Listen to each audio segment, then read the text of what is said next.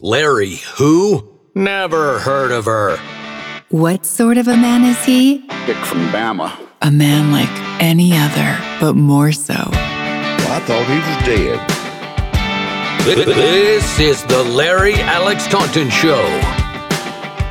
Let's light this candle.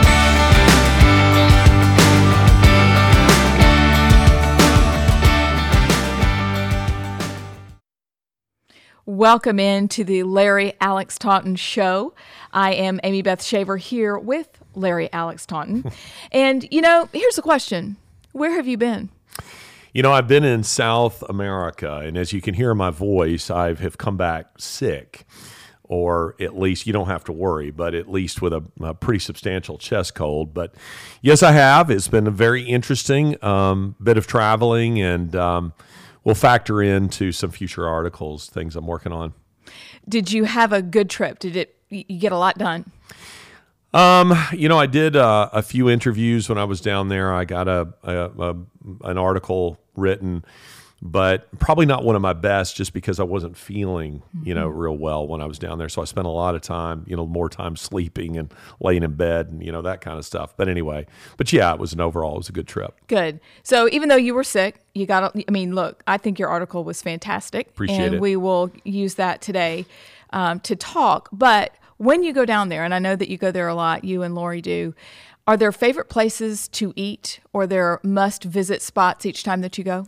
Yeah, I develop relationships almost everywhere that I go, and I'm adventurous with, Lori would say to you that I live an Indiana Jones kind of life, but not when it comes to my palate. So when it comes to eating, I am definitely not an adventuresome, kind of guy.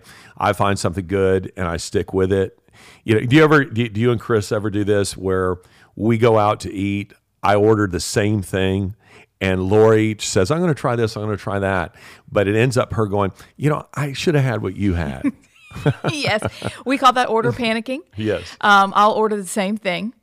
And Chris will try something new, and then he'll end up eating my dinner. But I think it's just a thing. I think it's, you get used to it after a while. I stick with, if I find a good restaurant, I'm going to wear it out. I find a meal that I like, I'm going to wear it out. And I've just learned today that you hate fish. Yeah, I absolutely hate seafood. So nobody ever give any seafood recommendations because it's like not even going to happen. Don't even eat it next to me. The smell of it alone nauseates me. Okay, all right. You learn something new every day. So I'm glad that trip was well and it went well. But you said, and you are correct, that you guys left and it was spring, and you came back and it's like the dead of summer. Yeah, it's crazy. When we left here, sitting out on our porch was so nice. It was in the 70s, 80s in the evenings, down in the 60s. And you come back 2 weeks later and it's just like we've walked straight into Hades, True. So wow. I don't know what happened when we were gone, but spring has definitely sprung and moved on. Well, it feels like I don't know. I have a hard time breathing when it's this hot. Yes. You get back from a morning walk and you think, oh my gosh, this is going to be a very hot summer. Yeah. And I'm a man in that I sweat, so by the time I get to my car, I'm already, starting to perspire. So, yes, I don't like it when it's this hot, at least not when you're trying to look nice. Yeah. I totally understand. You're going to a speaking engagement and you're trying to look good. It just doesn't look good when your sports coat, has a wet spot. That just doesn't look good. That looks bad. That's not it. It just doesn't look good. Who wants that? But in the South, I guess you kind of get used to it. You make peace. You make your peace with it. Yes. As best you can. So on today's show, we are going to tackle the whole issue of guns. And I think that your article laid it out very well, and we will use that as a jumping off point because I think it explains some things that people have had that bother them. Yeah. You lay them out in such a way that's very interesting, but you also bring a little history into massacres that are horrific no matter when and where they've happened. Yeah. But I think the history of massacres and what weapons were used is also fascinating because it's not exactly what you think it might be. Yeah. But before that, we have a segment that you invented. Yes. Yes, well, it is time for the ABS, the automatic braking system. And Amy Beth Shaver, what are you applying the brakes to today? I'm literally applying the brakes to something in your car. My car or all cars? Just all cars. Okay. And as a driver, you drive internationally. We've driven internationally. It's terrifying. I don't care where you do it, especially in Florence, Italy, where the little bikes just zoom past you. Yeah. We ended up with 2 tickets the last time we traveled, so we'll never drive there again. But in the U.S., this is specifically the U.S., I would like it if people would begin to use their turn signals. Ah.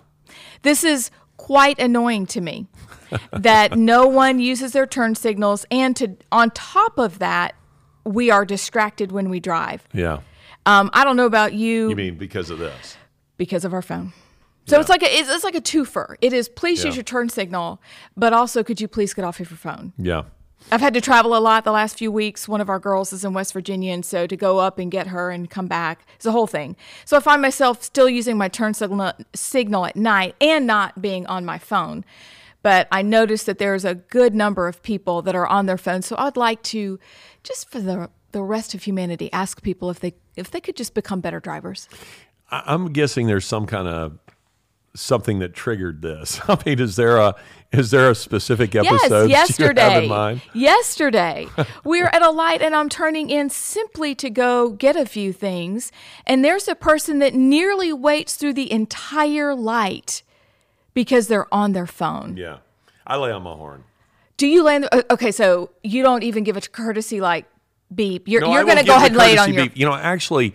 I would like to invent. I think I could make millions off of this, frankly. You heard it here first, everybody. Yes. If anybody else does this, I get royalties to this. I think, you know, how you're, you know, the center of your steering wheel is the horn. It's hard to give a little bit of a tap, you know, because you often come out, you know, angrier than you intend to be. So I think there should be a smaller little, you know, round one that you can hit that kind of gives a sort of little friendly cutesy you know, that of thing. And then we escalate, you know, to the bigger one. But the one of them is just kind of saying, hey, wake up. The light is green. It's time to go. Oh, hey, there's a friend of mine, you know, versus the, it comes out just a little bit too angry. So I feel like that's an invention that should fund this organization in perpetuity off of that. I think it would work. I would buy it. I may pay for it. I think it should come, you know, as a standard feature on all vehicles. Well, you just hit that little button. But yes, I'm an extremely impatient man, and so I don't like waiting for anything. I tend to be in a hurry almost everywhere I go. I'm the guy at the grocery store. There's 3 people in front of me, and that line has 2. I'm moving over to that one. Oh, they just opened another register. I'm moving down to that one. So I'm that way when I'm in line. That is, you know, at a stoplight. I'm ready to go. Well, you know what? It's funny you say that. I'm finding myself becoming increasingly impatient when driving, and Chris has noticed, like, calm down. Like, he's having to talk me off the ledge when we're driving. But I really think it's usually the other way around. I know. He's a good driver, and I am becoming impatient. And I think it's because people are on their phone, and I'm having to wait. And I've got 10 minutes in between whatever I need. So anyway, so that's my ABS of the week is... It's a good one. Please use your turn signal, and please, in addition...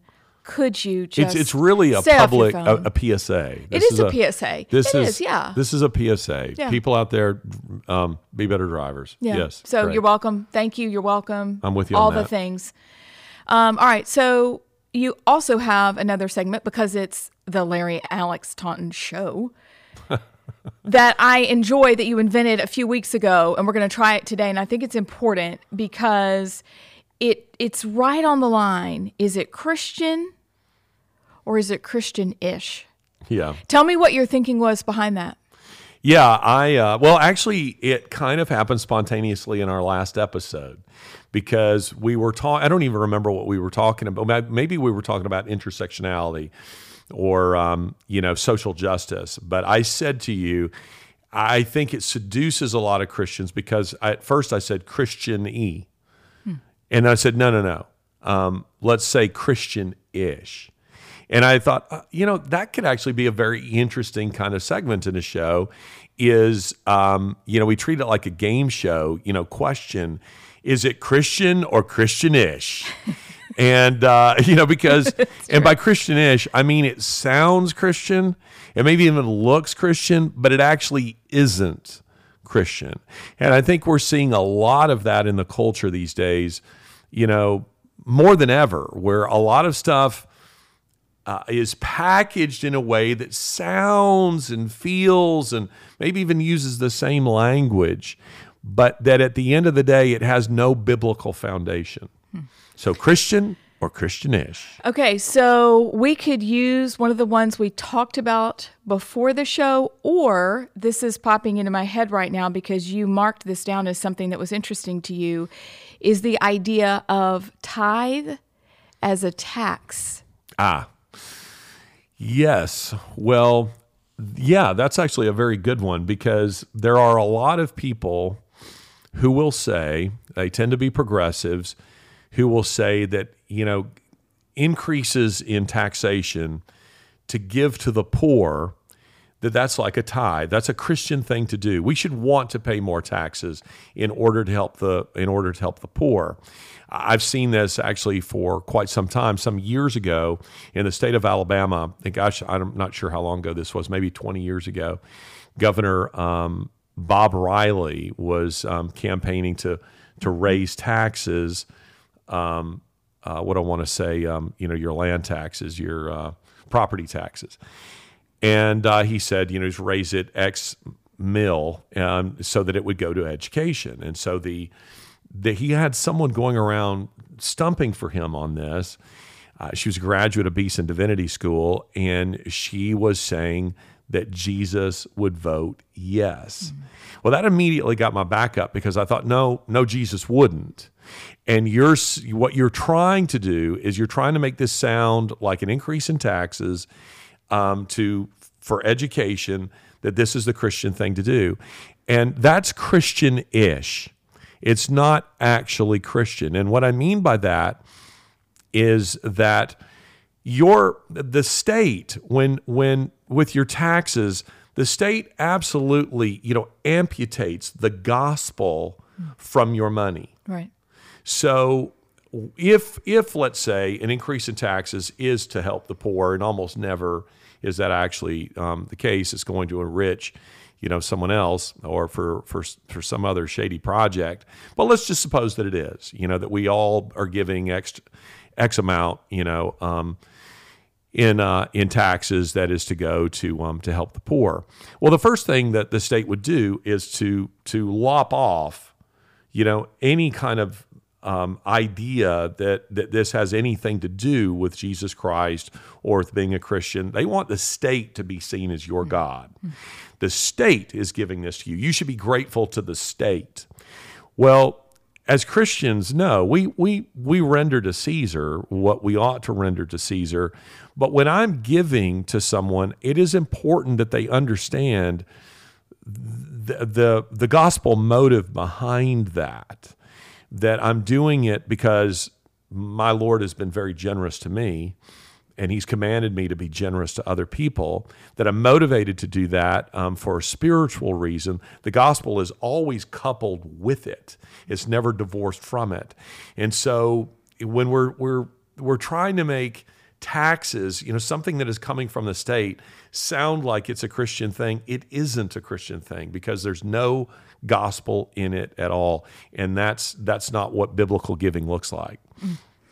Thank you for that, because I think it is a common statement. Yeah. And people are tripped up by it because it sounds good, but beware what sounds good when in actual practice it is a volitional act. Yes. And I think the Lord is always looking at our heart. Say that word again. Volitional. Yes. Always looking at our heart as individuals. We're not collectively entering the kingdom. It's one by one that we are saved by grace, but that giving has to be out of the overflow of our heart. And I think that's an excellent explanation.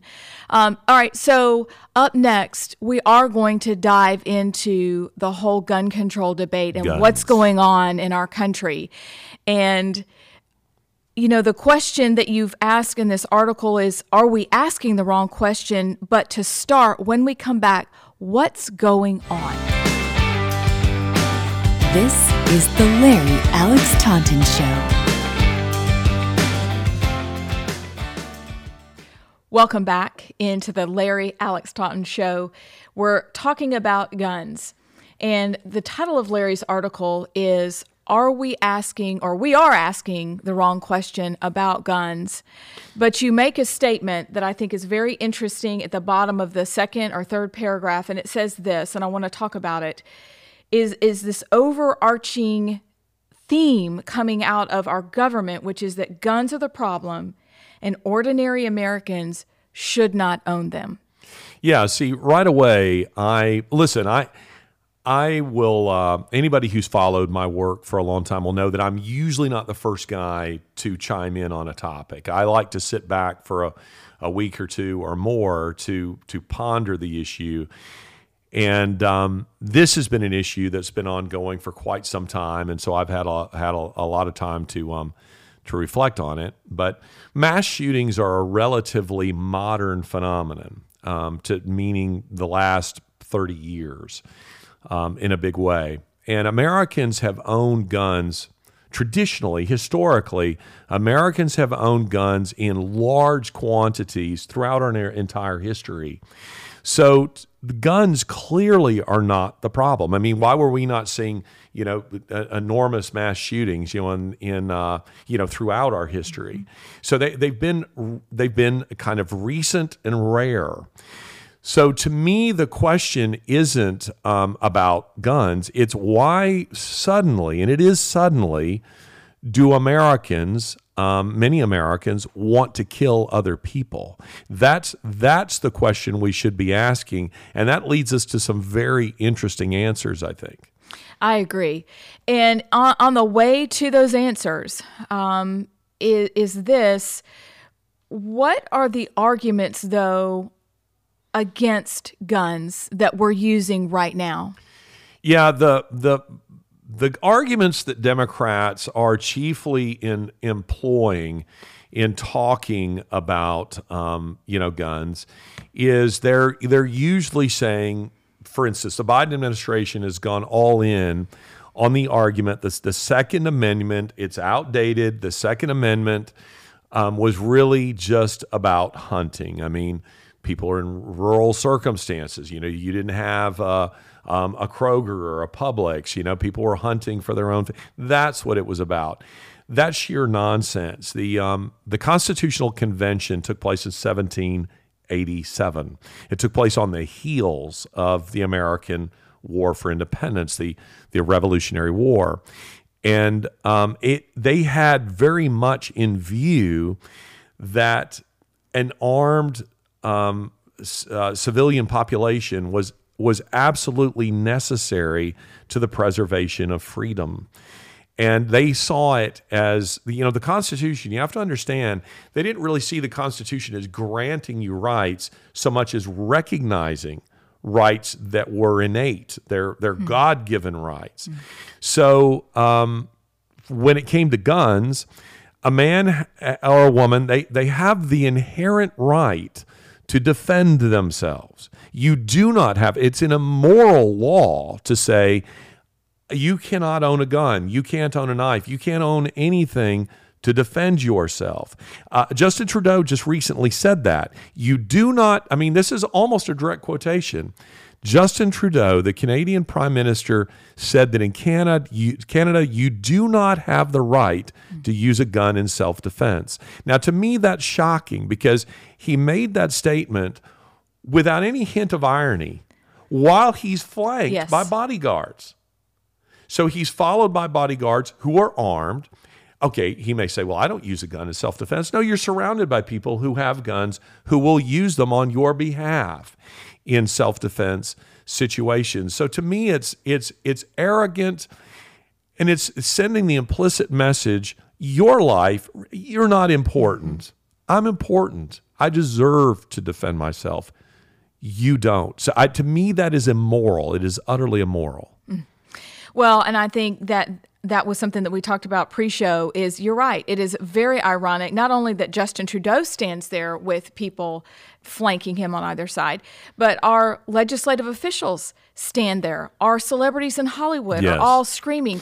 Anybody that has any sort of platform is telling, oh, no, you don't need a gun, but my people have guns. Yes, exactly. And so it's just very Matthew McConaughey goes to speak at the White House, flanked by a security detail. I mean, come on, guys. Like, do you not know that you look ridiculous right now? Yes. That we must be the peons and you're the special people? Yes. When you get that straight, I'll listen to you. Yeah. But until then, but you're right, it's immoral. I think it's immoral, and I think, listen, the framers of our Constitution, they did not trust government, and they didn't even trust the government they were in the process of creating. That's a very important thing to bear in mind. And because they knew that the tendency of government was to become overpowerful and tyrannical, that all governments, if we were to start tomorrow and with our finest citizens and colonize the moon and to try to tweak the Constitution in order to create a government and start over, it wouldn't take long before we start trending towards tyranny again. So they knew this. So they built into the Constitution what we call checks and balances. Now, we typically think of checks and balances as applying just to our three branches of government, and this is how they balance each other. But the Second Amendment was viewed as a vital part of the checks and balances, fail-safe, because it's in there to always remind a government that you can't get too oppressive with your people because they might revolt. Hmm.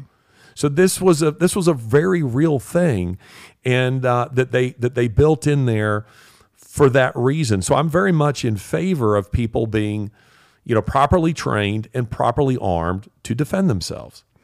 When we had the kids at home for a couple of years, one of the first things we did, Chris arranged for us to take our kids shooting so that they knew we're buying guns, we're going to have a safe, you're going to know how to do this. Turns out the girls are great shots, but they also understand the purpose is for self-defense, and that's what our teacher said is, if you are not going to use this to protect yourself or your family, then there's no point, right?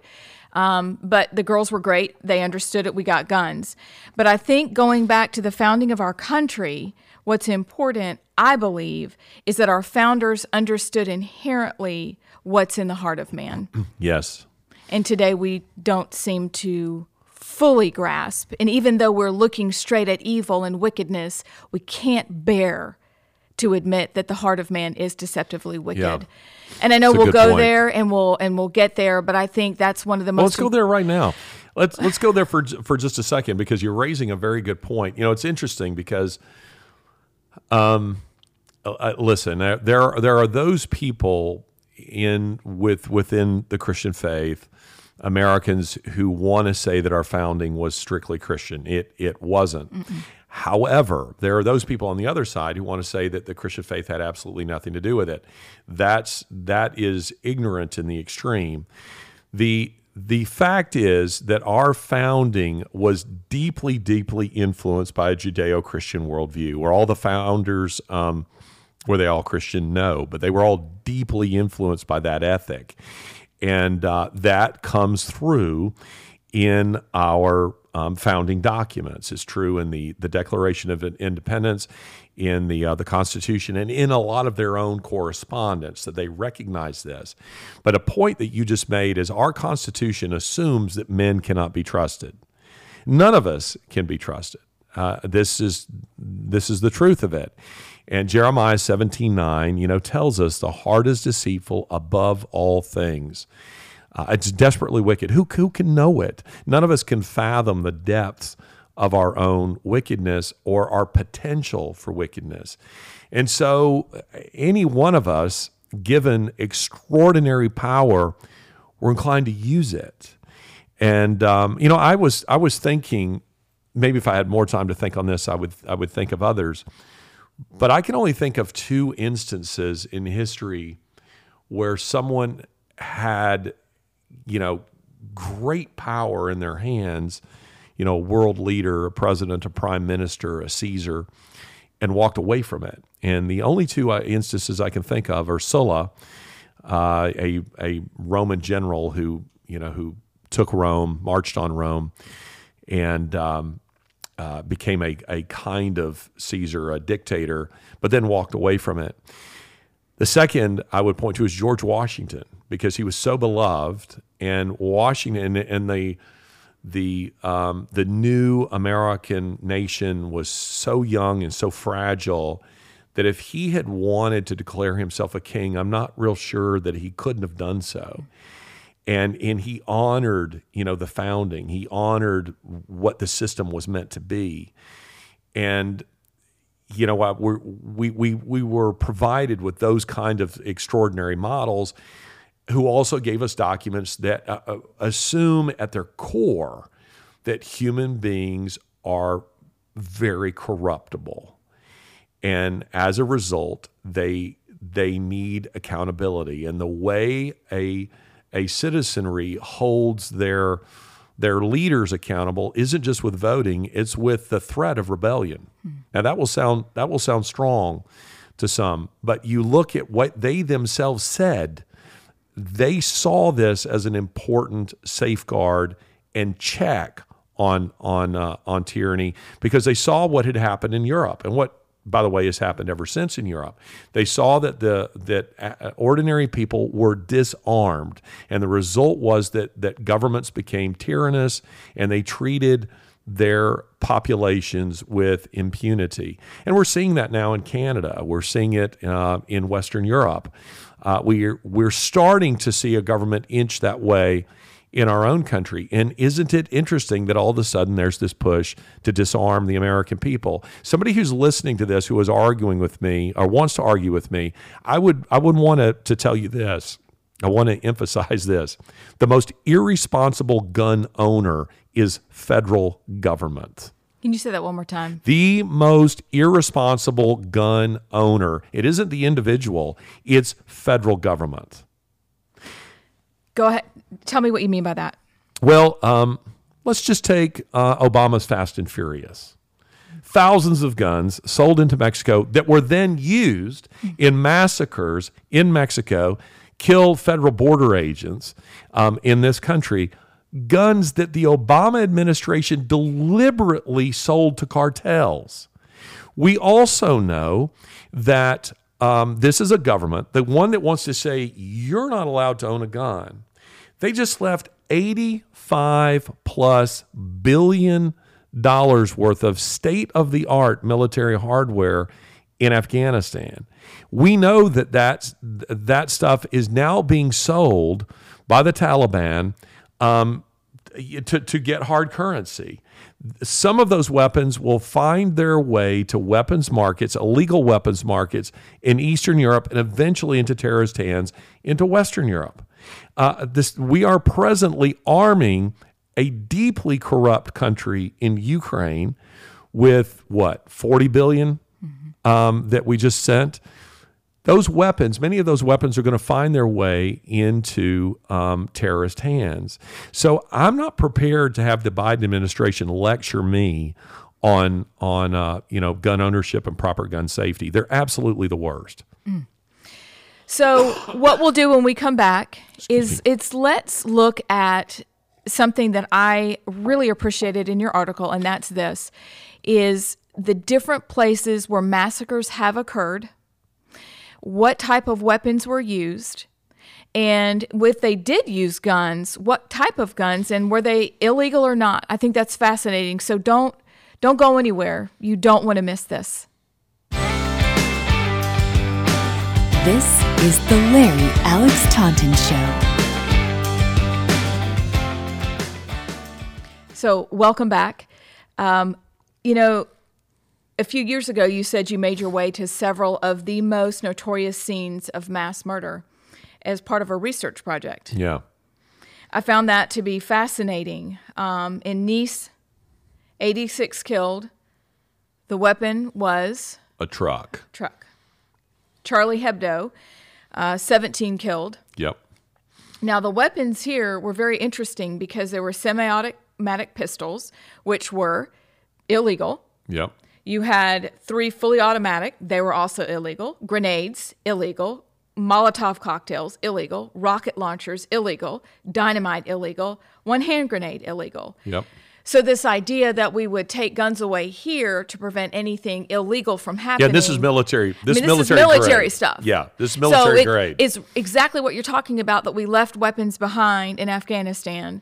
They're going to find their way into illegal, you know, people are going to find the guns and they're going to be used. But I found that was very interesting. And then the Bataclan, 90 people were killed. And you had 3 Chinese model 56 fully automatic AK-47s. They were illegal.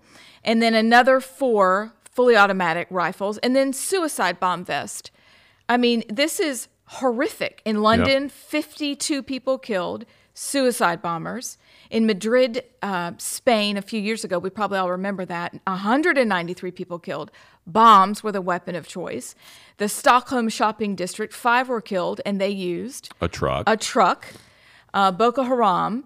There's an unknown amount of people that have been killed. I mean, we can't even fathom. Yep. Bombs and guns. Yep. Then London, we have 8 killed and a van and knives. Mm-hmm. Westminster Bridge, a van, and then 9/11 planes. Yep. So it's not the world's deadliest attacks, but the idea, though, is that guns were not used at all. That wasn't, you know, they were in some of them, but in many of them, you used a truck, you used knives. That wasn't even in the conversation. Bombs, suicide vests. I mean, so... rocket launchers. When we're having the same conversation, and loss of life anywhere is horrific. Yeah. It is devastating. It wrecks a culture. It wrecks a country. That is without saying. But why do we constantly then race to the take all the guns away? Well, at an emotional level, that seems like the simple solution, mm-hmm. right? You know, gosh, people are getting killed in these mass killings.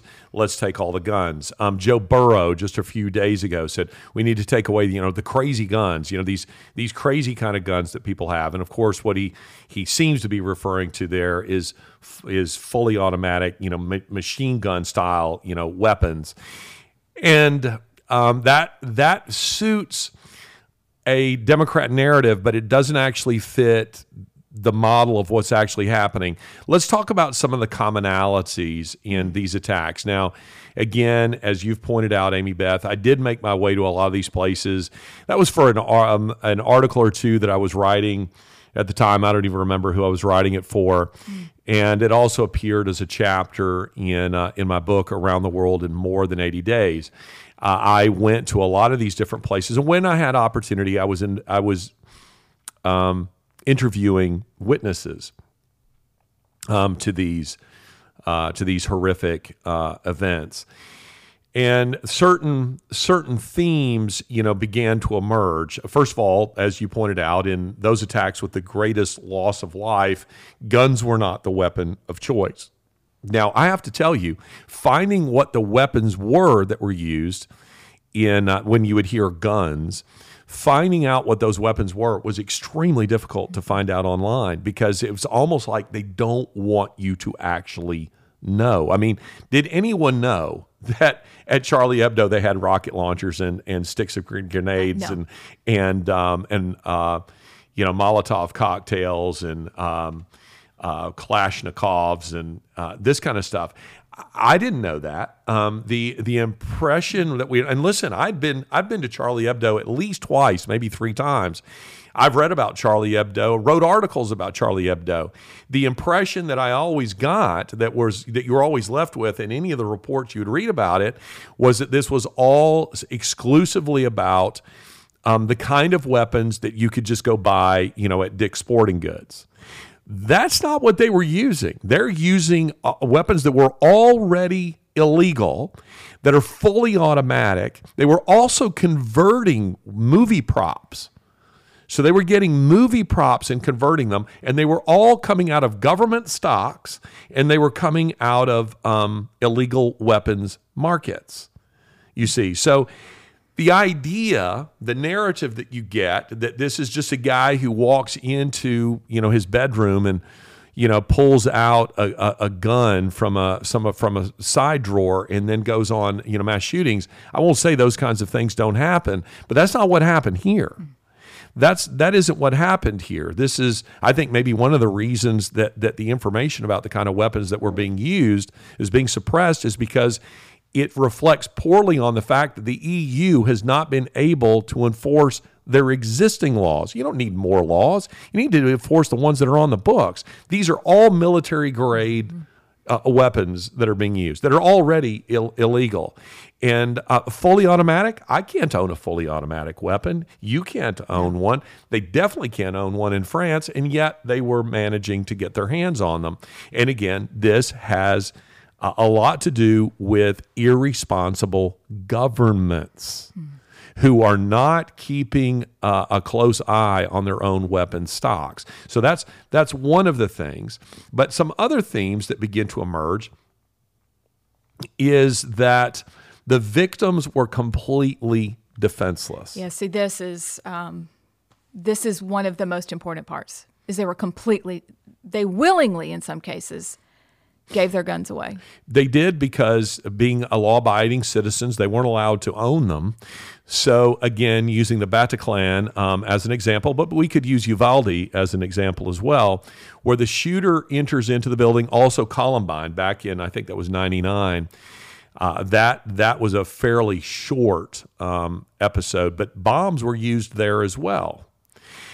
And the shooters, knowing that their victims were unarmed, they could come in, empty a magazine on their victims, and casually reload and go at it again, because they knew they were facing people who were unarmed. At the Bataclan, which is a concert hall in Paris, it's in the 11th arrondissement. So for those of you who don't know, that's central Paris.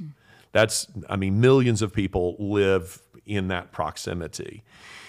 You would think the police response would be very, very quick. Well, the police got there, but the police didn't immediately enter the building. It was 35 minutes before they entered the building. By that time, you know, probably north of 80 plus are already dead. And the police themselves said, we were wading through blood in order to get in there. There were, embarrassingly, how many times have you heard this stat? There were 8 off-duty police officers at the Bataclan concert hall. None of them were armed. Not one of them were armed. So part of my argument is not only are police late. You know, in Norway, which an enormous massacre that took place in Norway, an attack that lasted roughly 95 minutes, it was 80 minutes before the police began to engage. Again, by that time, he's killed all kinds of people on an island where he knows they are all unarmed. And he just goes around. It's like he's shooting fish in a barrel. He's able to do that. So not only is the police response slow in almost all of these instances, Uvalde, it's more than an hour before they entered the building. But even when the police arrive, let's say fairly rapidly, they spend a lot of time trying to, you know, get some intel. Where are the shooters? How many are there? What kind of weapons do they have? Where are they now? What is their methodology? What are they doing? Which is understandable. But if somebody in the building themselves is armed, they know all of that already, and they can respond to that. And again, so that you'll understand, my point isn't that a person on the scene is always going to be an effective responder. I'm saying that it is an infinitely more effective responder. So that in Charleston, West Virginia, last week, a man shows up at a graduation party with an AR-15. He begins to shoot at the crowd, and a woman there who is exercising her Second Amendment rights, she's concealing and carrying, and she pulls out a gun and shoots him dead before anybody is injured. Now that's what it should look like. At the Bataclan, there's nobody armed. Nobody can respond. In Norway, no one. At the Charlie Hebdo, no one is armed. At Uvalde, no one is armed. At Columbine, no one is armed. So to me, this whole idea, let's disarm people further so that the woman who shot, who shot the assailant at the graduation party, let's remove her gun. Mm-hmm. How many people will be dead there now? Many. Many. Criminals are going to get those weapons. They're going to lay their hands on those weapons. That's exactly what happens in many of these instances. I mean, bombs. I can't walk. I can't go down to Home Depot and buy M4 or what's it called? C4. Excuse me, explosives. I can't do that. I can't go buy an M4 machine gun. So I can't do that. These people are managing to get their hands on them through illegal dealers, and so disarming citizenry to me makes no sense at all. It doesn't, and I think it goes back. We said it the segment before. It is that the heart is deceptively wicked above all else, and who can know it? Yeah. I'd rather believe the word of God over what it says about my heart than to trust people who just want to keep their job to say, oh, we're going to fix this by taking away your guns, flanked with their own, soldiers, whatever, beside them. I'm not going to believe you, and to take them away is not acceptable. But this idea that soft targets are going to become more and more the norm. Yeah. And I think we'll see that we've seen an increase in gun sales, but I think it's going to continue to increase as people feel increasingly unsafe in their own communities. Yeah. And that's horrible. Well, and let's just consider this. I mean, that's an important point. Gun sales are up something like 33% just during the pandemic. Now, that suggests to me that Americans do feel unsafe. Mm. They no longer have a confidence their government will protect them. We have also seen an enormous spike in gun violence and mass shootings during the pandemic. Now, that to me is that roughly, spans the time the Biden administration, has been in office. A lot of this we should lay at the door of the Oval Office. Looking at the American public and blaming the American public for what is happening, I don't think is the answer. I think that what was being modeled for us at the highest levels of our government is where most of this violence is originating. It's where it's coming from. Hmm. So we'll pause here, and then let's come back. And why don't we talk about solutions and ideas moving forward? And then finish with a few more segments after that. So come back, because we don't want to just talk about a problem without offering solutions and ideas. We'll be right back. This is the Larry Alex Taunton Show. Welcome back. So one of the questions we have is, what do you think some of the reasons are for the violence? Before we get to that, let's remind people why we're asking that question, because I believe that we are asking the wrong questions in the gun debate. The debate is always about, the question being asked is always, should Americans own guns? What kind of guns should they be allowed to own? How many should they be allowed to own? What should be the background checks or psychological checks? Or should there be red flag laws? And those are all the wrong questions.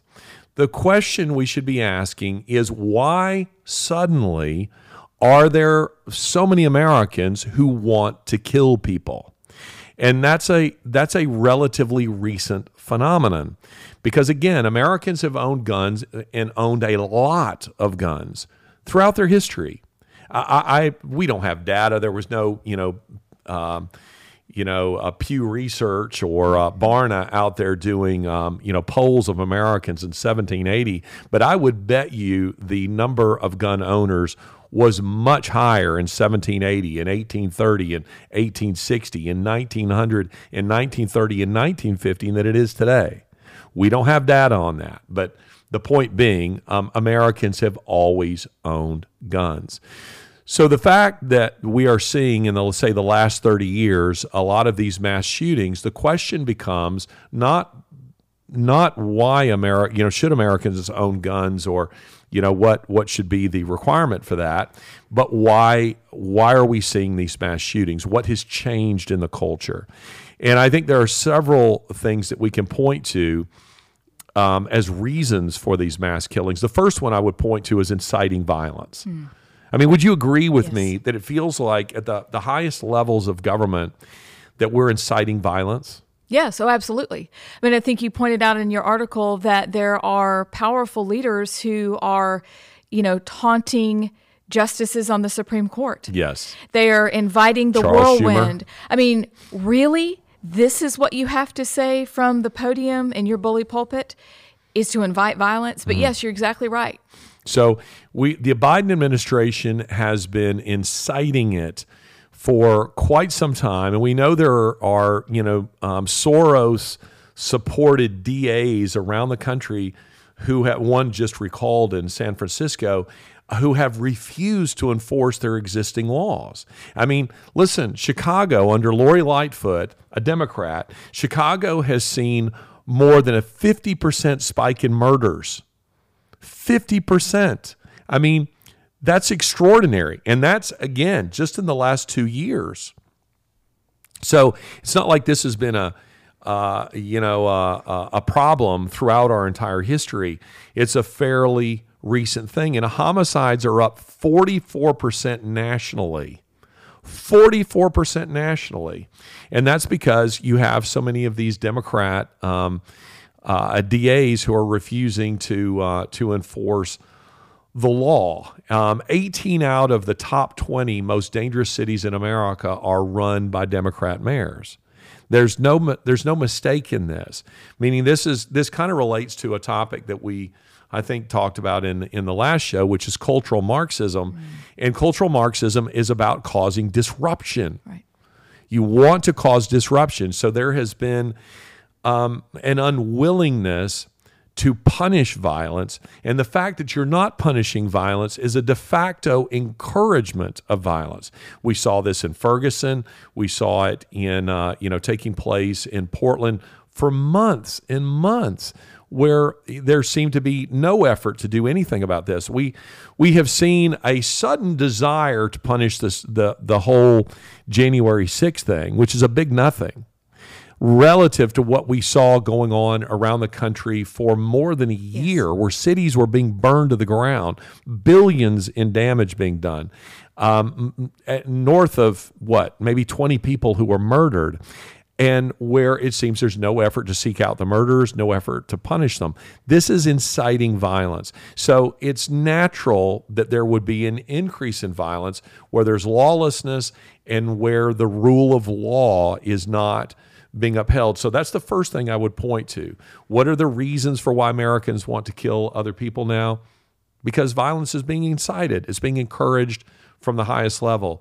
The second thing, which relates to the first, is defund the police. Yes, absolutely. I mean, how can you complain about a police response when you've been running an unrelenting campaign of defund the police, attacking the police? Right. Again, this is a kind of way of inciting violence. We're not punishing criminals. We're going after police forces. We're telling them that they can't use force. We're telling them that, if you use your weapon in a way that we think is even remotely questionable, you'll likely be, tried and crucified, publicly. I was speaking to two Portland, Oregon police officers who told me they both decided to retire. And they said it was because you couldn't drive a block without seeing people defecating, on the sidewalk. They said this is very common in Portland, and they said that there'd been an enormous spike, which we know statistically, in violent crime and in theft, and that they were not being empowered to enforce the law, because they said that we arrest someone and they're immediately back out onto the street, just immediately. And we're actually being told, to kind of hold back and to not enforce the law. So it's no surprise that there's been a spike in gun sales, and I think it's because Americans feel, you know, they feel unsafe, and they feel like, you know, can I really count on the police if I call 911 and there's an intruder in my property or something like, will they defend me? And I think most Americans feel like the answer to that question is no. Well, you think about the couple during the riots that defended their property, I think it was in Missouri, yes, on their front porch. Yes, and they were prosecuted. Yes. You know, I think he's out of jail now, but the idea that you were defending what is yours, yes, and then you were punished for it, is ludicrous. Yeah, more power to them. More power to them. Third thing I would point to is irrational lockdowns. There's been a lot of discussion about mental health. And you actually raised, you know, off air, you know, the issue of, you know, drug use and things like that affecting this, which is a whole other angle that's quite interesting to explore. But listen, I think the lockdowns were irrational. I think they're unreasonable for loads of reasons that I've mentioned on previous episodes of this show. But one of them is that we know that it leads to a spike in mental illness. Isolating people, we're not meant to function like that. That's right. We don't function like that. People need sunshine. They need air. They need you know, human interaction, human touch. I will also say that there's been an unrelenting campaign, which relates to this, an unrelenting campaign of hysteria and fear. Do you live your life with a little more anxiety now than you did 3 years ago? I think some people would say yes. They do, for sure. I think a lot of people feel a lot more anxious now. They feel more anxious about their future, about their food supply, yes, about their jobs, about their health. Baby formula, gas. Yes. Everything. The economy. All of that is leading to a spike. And you remember that movie back in, I don't know if it's the early 90s or the late 80s, that was called Falling Down with, yes, Michael Douglas? Yes. Do you remember that? I do remember that. And the premise of that movie was he sitting in traffic in L.A. and the beads of sweat are gathering on his forehead, and it's hot, and he's feeling stressed, and he finally snaps, and he goes and, you know, buys all this, you know, military grade, you know, weaponry, and goes on a shooting rampage all over the place, and you know, the funny scene in that being where he goes in and orders a cheeseburger or something, and he gets it, and it's wilting in his hand. And he says to the guy, you know, behind the counter, why doesn't this look like that? You know, he points up at the screen, and the guy's a little surly with him, and he pulls out his shotgun and starts blowing everything away. That's the image that we have. And in some ways, it fits, insofar as we have seen a tremendous spike. The Journal of American Medicine, the JAMA Network Open, as it's called, they did a study on this, and they've come to the conclusion that mass shootings have soared during the pandemic. And they said this: the COVID-19 pandemic imposed sudden and additional psychological and financial strains across society through fear of death, social isolation, economic hardship, and general uncertainty. That is 100% true. And so that people have responded irrationally to irrational measures taken against them shouldn't come as a great surprise to us. Mm. So you also mentioned, though, that there's a war on God. I did. And let me say this, Amy Beth, on that, the whole mental health issue. I have no data on this, but I am certain a major factor in all of this has to do also with the fact that people are spending, particularly young people, know this, are spending far more time online. Yes. So because of lockdowns, or, you know, we're past lockdowns right now, though they'll try to bring them back, you know, to force, you know, mail-in ballots, you know, as we approach the midterms this November. We do know, though, that there's a lot of online learning. There's a lot of you know, people working at home, and these kinds of situations are still not normal in in, you know, here in the South, we experience, our experience is different than what's happening in a lot of other parts of the world, I can tell you, as a result of my traveling. And more time is being spent. I think I read somewhere that youth, adolescents, their time online has doubled. Wow. During the pandemic. And how much of that time is spent in the dark corners, you know, of the internet,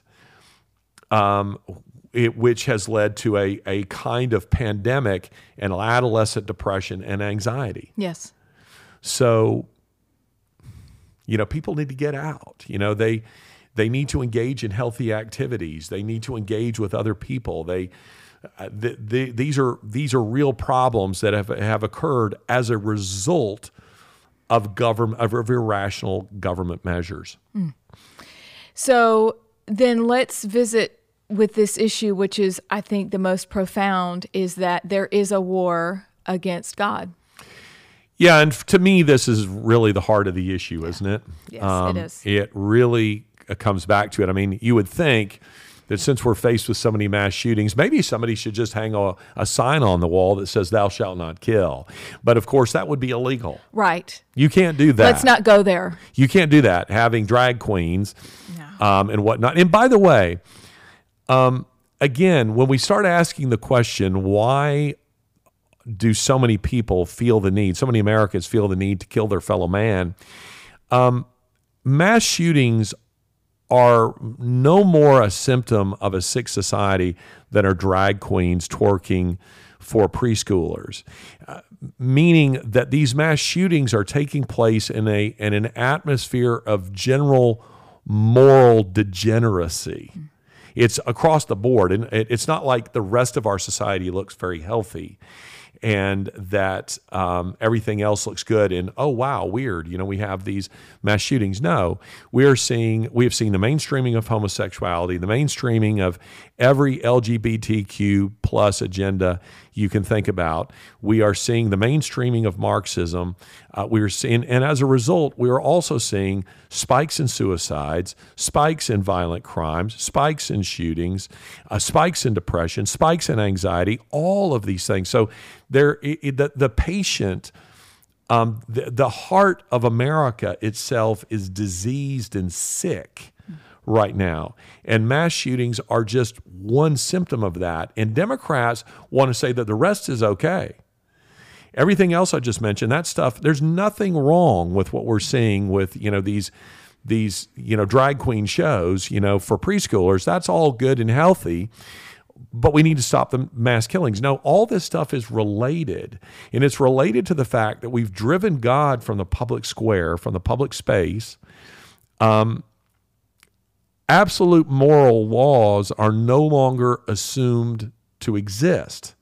So it's become a kind of anything goes, yes, kind of culture. And listen, when you are running a campaign of defund the police, and police exist to enforce the law, and you're also running a decades-long war on God, who gives motivation to obey the law, should we really be shocked by this downward spiral that we're seeing in culture? So we really need to see a serious spiritual revival in our country. I agree, because I think you know, before we move on, I think something that you brought up in the article also is that, and I want to make sure I get this right, it was the atheist, the greatest mass murderers of all times were atheists. Yeah, they're, you know, that's very interesting. In listing all of these in the article, I list all of these sites of terrorist attacks, you know, that I've visited, or mass killings. Right. And all of them were perpetrated by Muslims. Mm-hmm. Unless I give the impression that Muslims are the, you know, that religion or ideology is the most dangerous ideology, it isn't even close. Secularism, which is a philosophy unto itself, secularism, which has its roots in, you know, in atheism, it is by far the most insidious worldview. And that has taken, you know, as the Christian faith, I've just said that God is being driven out of the public space. Well, that's being replaced by a very aggressive secularism. And a secularist is very dangerous because he's either a nihilist or he's a utopian. And both are extremely dangerous. So we see a little bit of both in our culture. You know, this World Economic Forum types, those are the utopians. Those are the people. I saw an article. I wish I could reference where I saw it. I just was reading a few headlines about it, but it was speaking in the language of utopia, that you will see the rise of new cities that are going to be built, that are modern cities made for the modern person, for the work-at-home person, that are truly environmentally friendly and all this. It was creepy. It's very creepy. This. And they're talking, you know, like they're going to wipe the board clean and start all over again with their utopian ideology. Those ideologies that have left the most body bags, which are two, fascism and communism. And by communism, I mean socialism, Marxism. Those are all variants on a theme. Those have by far left the most body bags, and they did it in the 20th century. Collectively, they killed roughly 150 million people in that. And communism killed about 125 million of those people. So communism has killed by far the most. And yet somehow that ideology is treated as, you know, somewhat okay. And it's that we really have to be worried about these extreme right-wingers, fascists, you know, this kind of thing. It's not fascism that's the real threat in this country. And that might be a future show to talk about the differences between those two, because there are some great similarities in them. But anyway, all of that is just by way of saying that what they have in common is godlessness, utter godlessness, and that they believe that they can create utopian societies. And they're ideologues. And I define an ideologue as this. An ideologue is someone who believes their ideas matter more than people. You're so devoted to your environmental scheme that you don't care what it does to other people. You think of yourself as being very, very moral, and what you're doing is utterly immoral to human beings. Right. But you're so dedicated to that thing, or to your animal rights advocacy, which becomes extremely immoral, and which in Romans 1, Paul is predicting, this is what happens when you suppress belief in God.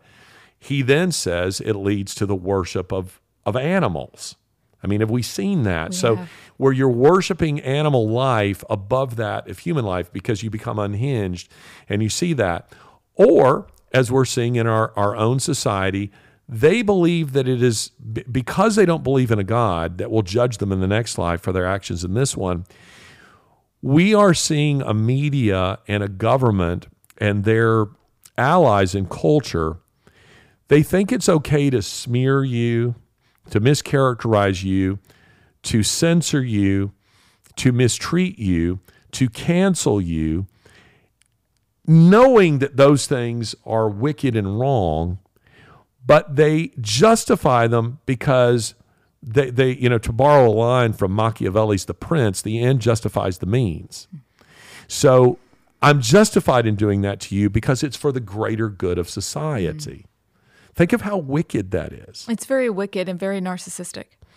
I mean, that's where we're living. But you're right. A revival is the answer, isn't it? I mean, yes, it is. And I listen, I just want to, because there are people who are watching or who are listening who are saying, Larry, rolling their eyes. Yeah. The idea that belief in God has anything to do with me being a moral person is sheer nonsense. Well, no, it's not.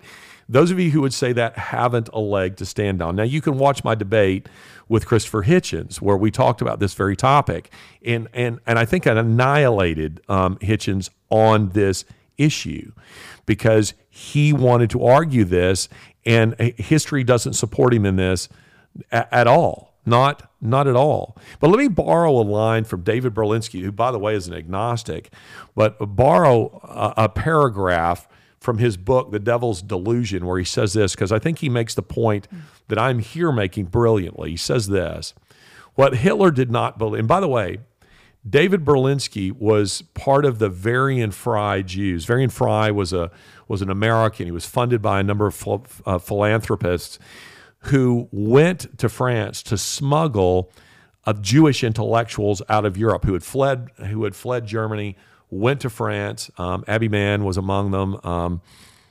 Thomas Mann, and Abby Mann's an author, and also suddenly her name's gone out of my head. Hannah Arendt was another one. Wow. Well, I say that David was one of them. He wasn't, because he wasn't born until his parents were in the United States, but his father was a famous German conductor, but Jewish. And he was smuggled out of Europe and came to the United States. And three of David's grandparents were killed in the Holocaust. So David knows what he's talking about when he says this. What Hitler did not believe, and what Stalin did not believe, and what Mao did not believe, and what the SS did not believe, and what the NKVD did not believe, and what the commissars, functionaries, swaggering executioners, Nazi doctors, Communist Party theoreticians, intellectuals, brown shirts, black shirts, gauleiters, and 1,000 party hacks did not believe was that God was watching what they were doing. And as far as we can tell, very few of those carrying out the horrors of the 20th century worried over much that God was watching what they were doing either. That is, after all, the meaning of a secular society. Now, that's powerful. It is. And it does matter. But my point isn't that if you are a Christian, you are automatically a good person. I mean, Jesus, in teaching the disciples how to pray, calls them evil. Right. Which I think is interesting. And we've just referenced Jeremiah 17:9. So the heart is deceitful and desperately wicked above all things. We know that. So we become forgiven when we become Christians, and we receive God's grace. But I think grace transforms us to the extent that we begin to exhibit it outwardly. And however bad I am now, I'm a little less evil than I would otherwise be if I were not a Christian, meaning it serves as a restraint on my life. I just wanted you to repeat that, because I think the most misunderstood part about Christianity is that Jesus didn't come for the great, the extra special, the most magnificent. Yeah. He came for the worst. And the ability that now we have, yes, we are forgiven, but we can realistically say, I am a little less bad. Yeah. I'm still bad. Yeah. It is refreshing to hear somebody like you say that.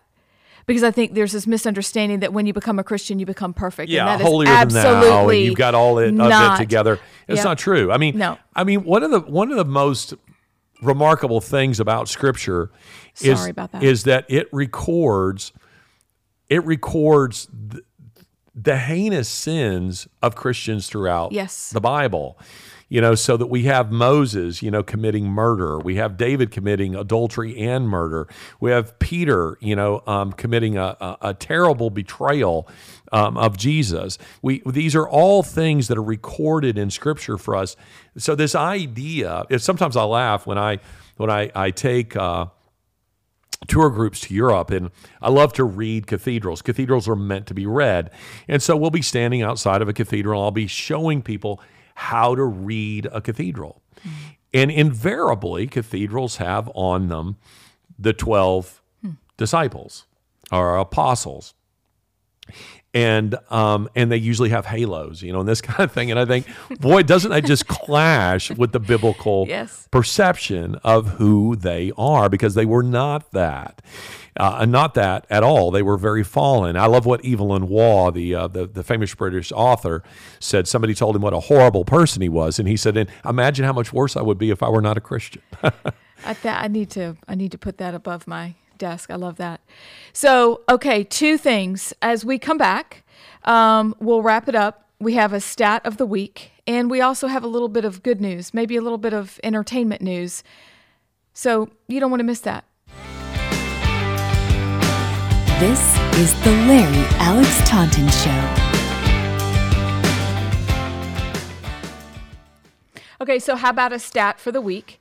And perhaps after that, a little good news, because this stat of the week isn't exactly wonderful. Do you know what it is? I do, because we're refilming this segment because I was just coughing my lung out just a minute ago.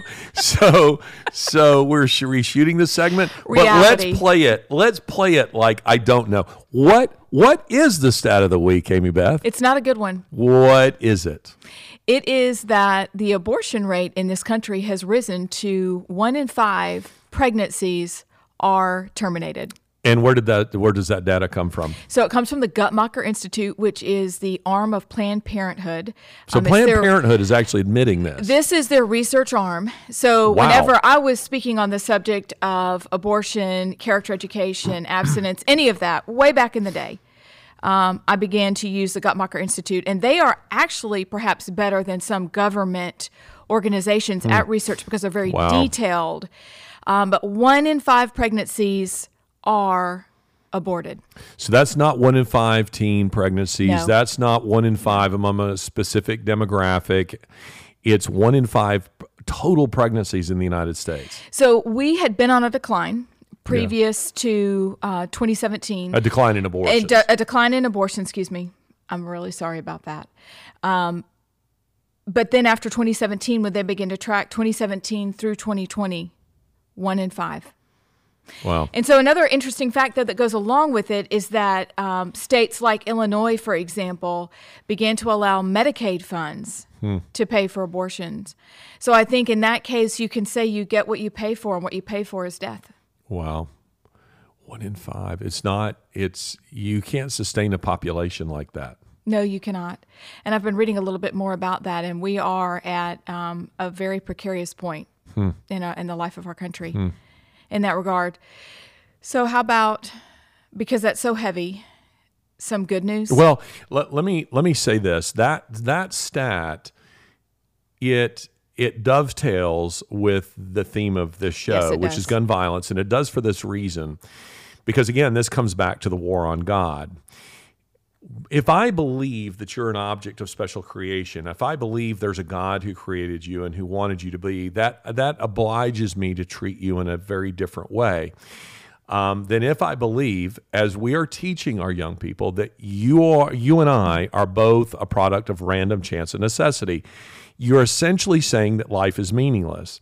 And young people see through that immediately. I deal with a lot of high school and college age people, and they immediately see through the hypocrisy of, at least many of them do, the hypocrisy of a culture that tells them on the one hand, in essence, your life is meaningless, and on the other, give back to communities, give back to society, care for the environment, care about social justice. Why? Why should I care about anything other than myself? Because life is meaningless, there is no God.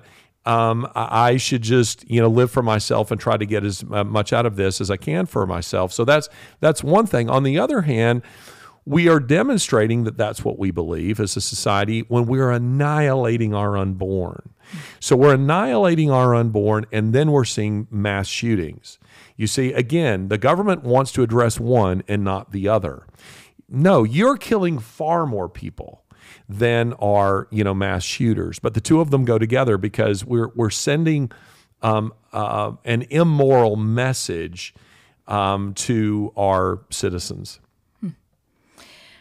Wow, you know what? As an adopted person, and as someone who appreciates that my 17-year-old birth mom made it through an entire year of high school without ever telling anybody that I existed, but she had me, makes me more grateful the older that I get. The more that grandchildren come along, the more that we look forward to spending time with them, that we are absolutely, without question, as you said, annihilating, obliterating anything that we don't want. Yeah. We just get rid of it. And who cares? Except we do, because we know we were stamped with the image of God. And we are created in his image, which means we must care for the unborn. We must also care for their mothers. But we have to realize that violence begets violence.